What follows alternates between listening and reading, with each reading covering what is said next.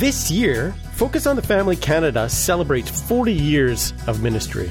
Since 1983, we've aired more than 100 million minutes of radio programming in Canada. Our website has welcomed over 11 million visitors. We've prayed for a million people and answered more than 70,000 counseling calls. We aim to help families like yours thrive on the foundation of Jesus Christ. To join us in celebrating, visit focusonthefamily.ca forward slash 40 parents, one of the things that parents must do when they suspect that their child or their loved one is involved in some suspicious activity, drugs or whatever it is, that they know it's not right, is not to be so naive, uninformed. You know, these are the traits, these are the circumstances, these are the consequences of the, this lifestyle. So if your son and your daughter is acting kind of funny, suddenly there's a lot of money or no money or constantly asking for money, uh, something is wrong. Victor Torres shares his insights with us today on Focus on the Family. Your host is Focus President and author Jim Daly, and I'm John Fuller. We live in a culture of self medicating. It's all over the place. I think my self medication is maybe a little snack or two I shouldn't have. And uh, whether it's innocuous, like retail therapy, uh, I think people understand what that means, or treating yourself with sweets, as I have, to escape life struggles. Uh, there are more dangerous substances like drugs and alcohol. Since 1999, nearly 1 million people have died from a drug overdose, and that number continues to rise every year. We've got the fentanyl problem coming over the southern border. Lots of stuff going on in this category of addiction. More than 20 million people in the U.S. are diagnosed with what is called SUD, substance use disorder, every year, but only 10.3% receive help. And that's too bad. Today we want to talk about that issue, especially from a Christian perspective, with a wonderful guest who has spent his life helping people after his own brokenness. Victor Torres is uh, going to share that dramatic story, then identify some signs uh, of substance abuse for those around you, your loved ones, your family members, and maybe yourself, and then offer some first steps toward hope and healing. Yeah, and Victor is the founding pastor of New Life Outreach Church in Richmond, Virginia. He and his late wife Carmen founded a residential treatment program called New Life for Adults and Youth. He has four children, 11 grandchildren, and as he says, more spiritual children than he can count. He's captured his inspiring story and some solid practical guidance in his book, Reaching Your Addicted Loved One Help and Hope for Those Battling Substance Abuse. You'll find details about the book and other resources at focusonthefamily.ca. Victor, welcome to Focus on the Family. So good to have you here. Jim, thank you. It's, uh, it's, it's, my, my blessing to be here. Yeah, and we're going to cover your story. I love covering a person's story because uh, the scripture says that they overcame the evil one by the blood of the Lamb and the power of their testimony. Amen. And this is it, man. This is your testimony. Uh, with your ministry and treatment program, you're working with people trapped in addiction. We talked about the scope of that a moment ago, how many people uh, that are trapped every year and the ongoing entrapment that they experience. What is a common thing that you hear from these addicted folks as they're working through their recovery? Well, I think the most common thing that uh, we hear is I've been through so much. I don't know if I'm going to make it. Mm. I don't know if this, this time is going to help me or not because they, it's a constant repeat of uh, uh, making efforts but not really surrendering. Yeah. And you know that is the, the the key word. You know, people that may not have addictive personality, if we could put it in that context, you know, something that's compulsive.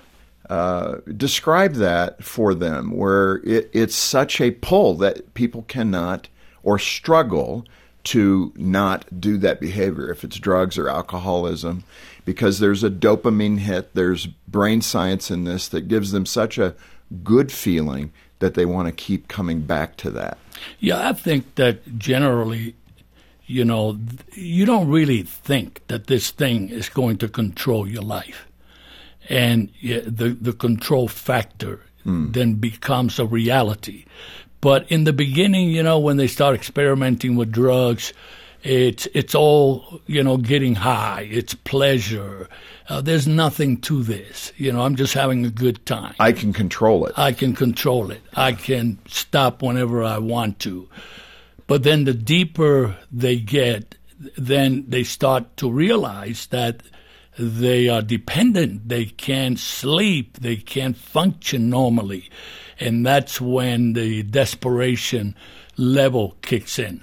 Yeah. And, and suddenly they start realizing, wow, I'm hooked. Yeah, can't get away from it. Then they're in trouble. Yeah. Let's go to your story a bit. Uh, you grew up in the streets of New York. Describe that. Again, a lot of people have not had that experience. New York's a tough place, typically. It still is. Uh, Yeah. I mean, when I was growing up, uh, I grew up in one of the worst uh, neighborhoods in in New York, a place called Brownsville, and it's uh, very uh, interesting that.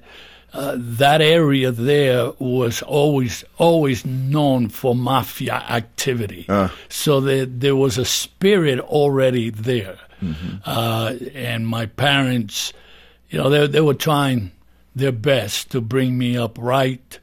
Uh, You said they're hardworking. Both your mom and dad worked. They were. and you guys, you Yeah. know, generally had a yeah, my father was a hard, life. hardworking man. Yeah. You know, he held two jobs. Wow. All the time that he was in New York, he he had uh, he was a rent collector.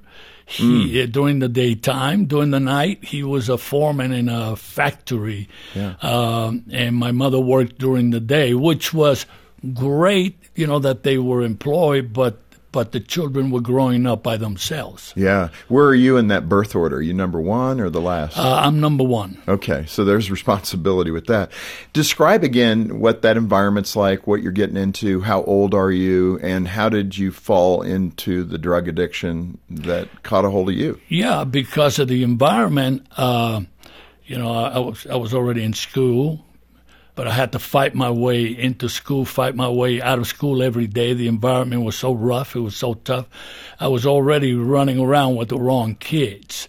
And at the age of 12, I started carrying a, a, a knife with me because I felt like I needed protection. Sure. And one day, I, I just didn't think twice. I pulled out the knife. I got into a struggle with, with a guy that was a bully and pulled out the knife and I stabbed him in the armpit several times.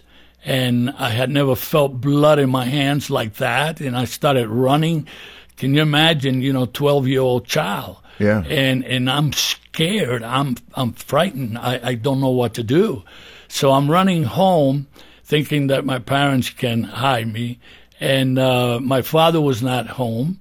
At that point, my mother happened to be at home. She put me underneath the bed, but I was always long of legs. And when the cops came, they, they saw my legs sticking out from the bed and they pulled me out. So they did come. They did come and they got me, and I went to juvenile court at the age of 12. I started a path that took me a long, long ways. And it was a terrible experience for me, but then there was no stopping because now at the age of 14, I'm using drugs. I'm using heroin at the age of 14. I'm carrying a gun.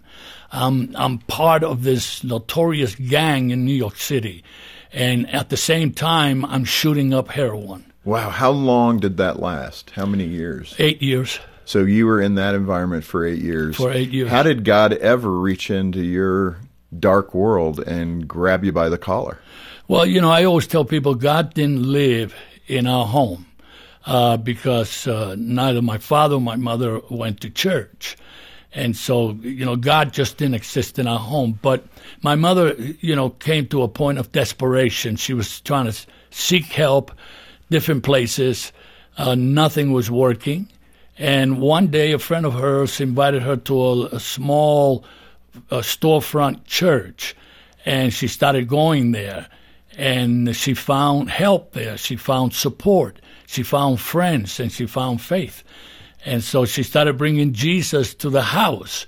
and, you know, I didn't want to hear it. How old were you at that point? At that point, I was uh, 17. Okay. Yeah.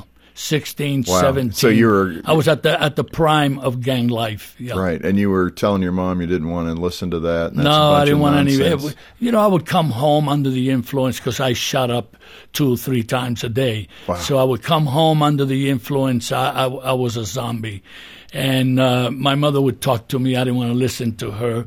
And I thought she was nuts. I thought she was crazy. Mom, this will never work for me. I don't want nothing to do with religion or God, uh, any of your stuff. Just mm. leave me alone. Before you get to that part, and I want to hear that part where the Lord intervened, you mentioned in your book, uh, Reaching Your Addicted Loved One, you said that when a family member becomes addicted, the entire family becomes addicted. I know many families listening and watching uh, are going to connect with that. I guess define that for us, and then what do we do? Yeah, it's um, it's a fact. Uh, you know, family then begin to feel the impact because it's an environment, it's a culture in the home. You know, people have to respond to you. They have to respond. The they have to talk with you. It's arguments every day confrontations. My father was a good man, hardworking man, but he hated to see me in that condition. You have to see it vividly to understand that here's here's your son and he, he's totally under the influence of this drug. He he's not normal. You don't respond normally. You come in three, four o'clock in the morning, you sleep till three o'clock in the afternoon. Uh, you know, th- there is no communication. So there's a lot of frustration. After a while, that spirit, you know, catches on to yeah. the family. And then, especially if somebody like my mom, who took it upon herself, my father gave up. My father said, "There is no hope for you. You know, put him away. You know, I don't, I don't want to see him this way anymore." My mother continued to pray and to bring people home, you know, f- friends from the church, and I hated that. Uh, but she she never gave up. And she did that to have you interact with them, or for them to meet you. Yeah, or just yeah. She would introduce me to these, uh, you know, especially to a pastor, you know. And I didn't want nothing to. There was there was no common, uh, there was nothing in common there. So I would just walk out of the house. But she she was, you know, I always say she was the real gangster she, she, was, gangster. She was a Jesus gangster. Oh, she man. determined that she was going to find a solution. Yeah, and Victor, we're gonna we're gonna talk about that in just a moment. But I think you know one of the concerns I have is the desperation that many parents feel in that moment with their 13 year old, their 18 year old, their 25 year old, whatever it might be, and what to do, what is effective. And it sounded like your mom just handled that in the best of ways, that she quietly prayed for you and brought people by the house that could have an impact on you. I'm sure she was praying for that. But speak to that parent that's in the kind of the beginning stages of this. Their son or daughter is addicted uh, they might be doing other behaviors that are addictive, maybe cutting or things like that. Yeah, and you know they're stealing. Yeah, uh, they steal everything that you know they can uh, take away. They go into your purses. Uh, you know, sell jewelry. Uh, I, wa- yeah, I was just going to say. I think most counselors would say you got to kind of draw the line and, and you got to apply tough love. You do. You do. You know, I think the the main thing is for a parent not to give up. I always say you got to have you got to have you know a, a, a determining uh, heart that you're not going to give up. A die hard heart. Did you and your dad ever talk about that? The fact that you felt like he had given up when your mom had? Yeah, yeah, because we even got into ruffles. We, you know, the argument. And and what I tell parents is don't don't get mad at your child your loved one. Don't, it's not their fault. You know, sure, you know, they made the decision, but the one that they need to get mad at, it's the drug. Uh. It's the environment. And of course, you learn a lot, you think a lot, you know, you go through changes. Where did I go wrong? You know, what could I have done that would have been different? And this is where parents get frustrated and, you know, and it's, and it can be a long journey. But I always encourage parents, and loved ones, don't give up because, you know, God is the God of all hope. There is hope. And as long as there's, there's life, there is hope. Mm. And so, you know, my mother captured that. She was a simple lady. Uh, just simple but hard work working lady and loved her family. Mm. And um, you know, she would tell me, son, I don't care. You know, like, you know, I would get busted, I would go to jail, and she would still be there. This Focus on the Family broadcast will continue in just a moment.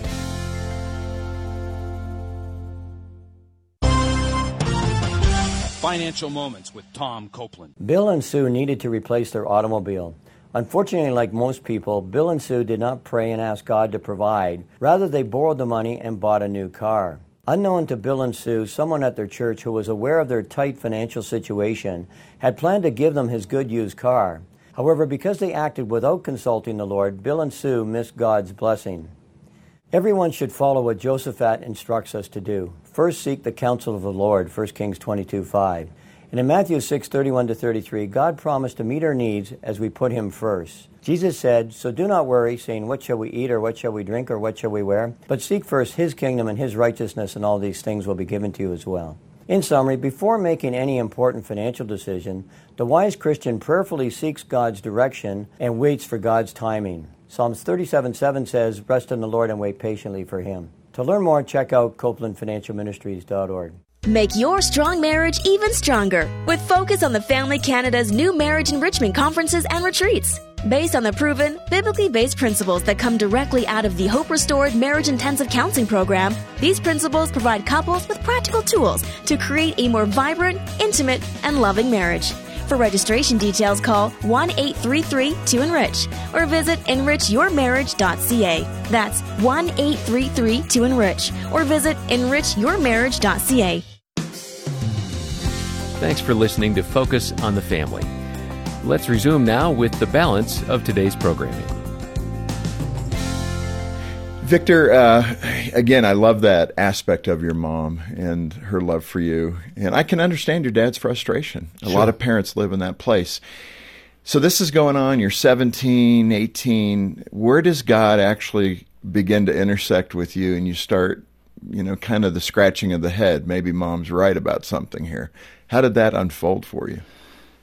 Well, you know, because every day that I would come home, she would always take a minute or two to tell me that she's believing God to change my life, that I w- that I will change, and and you know she was looking for resources, mm-hmm. and then she heard about this man that was already coming to the neighborhood. He was he was already preaching in the streets. There were there were other people that were preaching on the streets, but this this particular one his name was David Wilkerson. Yeah, David Wilkerson. Yeah. And so she met him and she talked to him and she realized that there was hope because he had opened up a home practically in in the neighborhood, mm. you know, just maybe five miles away from where we were.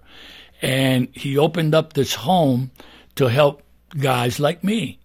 And wow. uh, and so she started telling me uh, about this place, but never mentioned that it was a religious place or Christian place.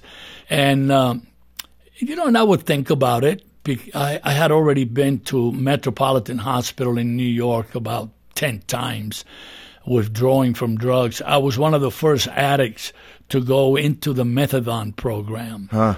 Uh, this was supposed to be the great cure, the great substitute for heroin, and it was only changing a dollar into four quarters. You know, you came out of the hospital, you was not hooked on heroin, but now you was hooked on methadone, which is big today. Yeah. There are a lot of people that surviving uh, by taking methadone, mm. but they are totally controlled by the same effect as heroin. Yeah, that's too bad. Yeah. If we suspect that we have a loved one, a family member that may be addicted, what would be the red flags we should look for? Well, behavior, uh, behavior patterns, uh, you know, conduct, uh, coming in late hours in the night, not talking the way you talk your grades yeah. uh, if they're in school. Who are you talking to on the telephone? A lot of secrecy. Yeah. Uh, constantly asking for money. You know, those are some of the things that that begin to show up. They surface. Kind of a yeah, mood change, behavioral Exactly. changes, that kind of thing. yeah. What are some of those other do's and don'ts when you have this suspicion with? You, you- let's just speak to your children. Keep it in that context, but it could be a nephew, a niece, a uncle, a aunt. Who knows? Yeah. It's somebody in your family Sure, confrontation with no love. Confrontation with no is love. a don't. Yeah, you do not do that. One of the things you don't want to do is you don't want to run them off, you know. But at the same time, you don't want to compromise.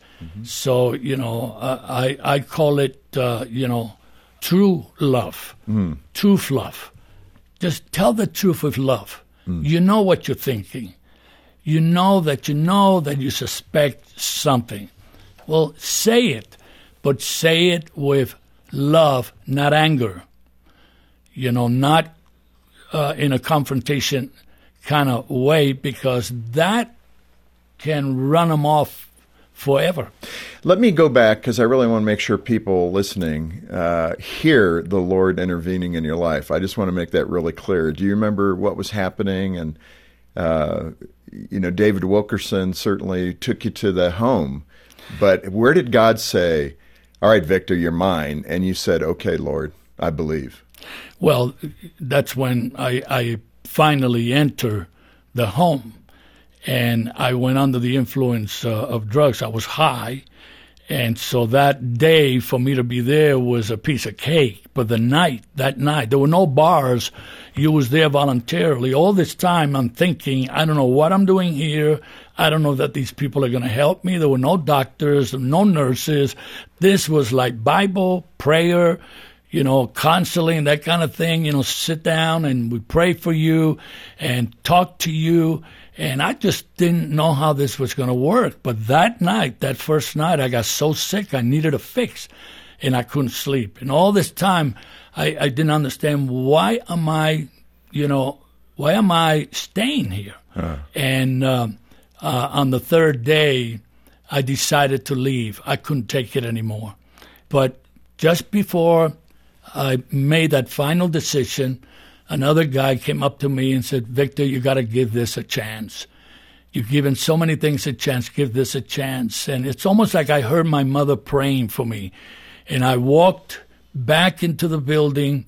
He, he, I was by myself then, and I walked inside of a small place they call the chapel.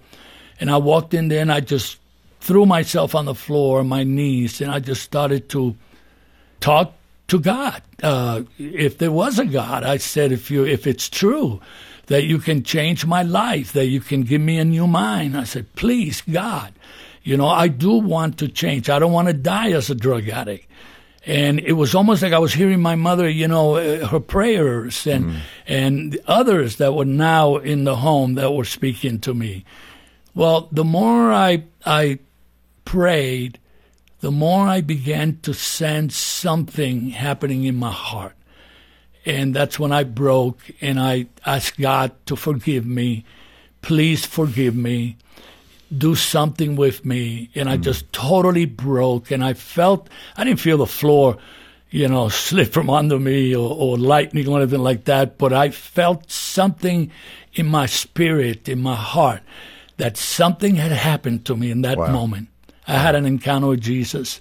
And I stood up to my feet and I was so happy and so excited, you know, and from that moment on, my life was changed. Never went back to drugs, never dipped, dapped, had no desire to go back. I embraced Christ into my life and then went off to college and ended up in the ministry. Yeah, no, I mean it's an amazing story. And your mother, whatever happened with that conversation after that? You and your mom, did you have an incredible embrace and your mom wept? Would is I, would I, I got to tell you, I got to tell you this because, you know, they would give you a pass, and so after the first three months, they gave me a pass to go home for the first time. I had not seen my mother in three months. Wow. Wow. So, and it was Mother's Day. And I went home, and uh, and I remember, you know, being there with her, and I told her, I said, "Mom, I don't have a card for you because I didn't have any money. I, I I don't have a present for you, but I just want you to know that I love you." Oh, that was that was a divine moment. Mm. You know, my mom just started weeping, you know, but for a, a good cry. You were the president. Yeah, that's what she said. You are the greatest gift that I could ever receive on Mother's Day. And she was ha- so happy. And today she's in heaven, but she saw, she got to see the results of her prayer. You know, both uh, my father, because my father came to the Lord after that. He didn't trust me for about almost a year after I was, uh, you know, converted. Uh, he still looked at my eyes suspiciously, but you know, show me, you know, love and all this. But I knew he didn't trust me.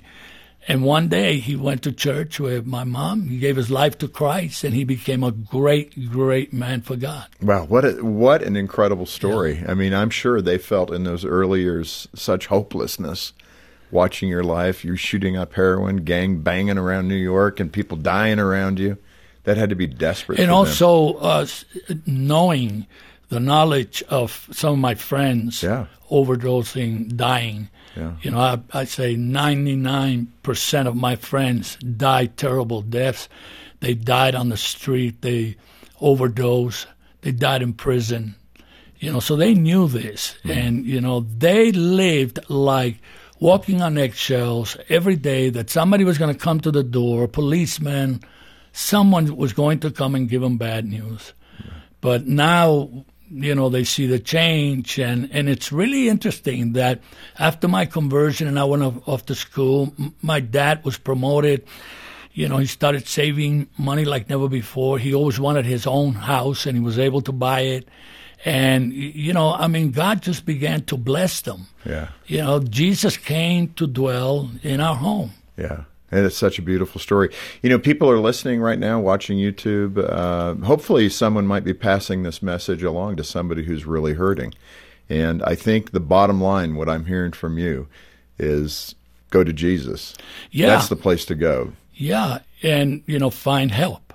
Yeah. You know, that's one of the first things that God put in my heart was to open up a home for guys like me and women, both. Yeah, and if you're in that spot, I want you to call us. I mean, right here at Focus on the Family, we have caring Christian counselors who can help you. We have referral lists that can point you in the right direction uh, to a counselor in your area. Uh, we are a mound of help, and you just have to make that phone call or get in touch with us. And we want to reach out and help you, believe me. So reach out to us, and we will wrap around you. That's what I want you to hear. Yeah, we really are here to help in any way we can. And uh, of course, we have Victor's great book, Reaching Your Addicted Loved One. Uh, order that directly from Focus on the Family Canada, knowing that when you do, the proceeds go right back into ministry to families right across Canada.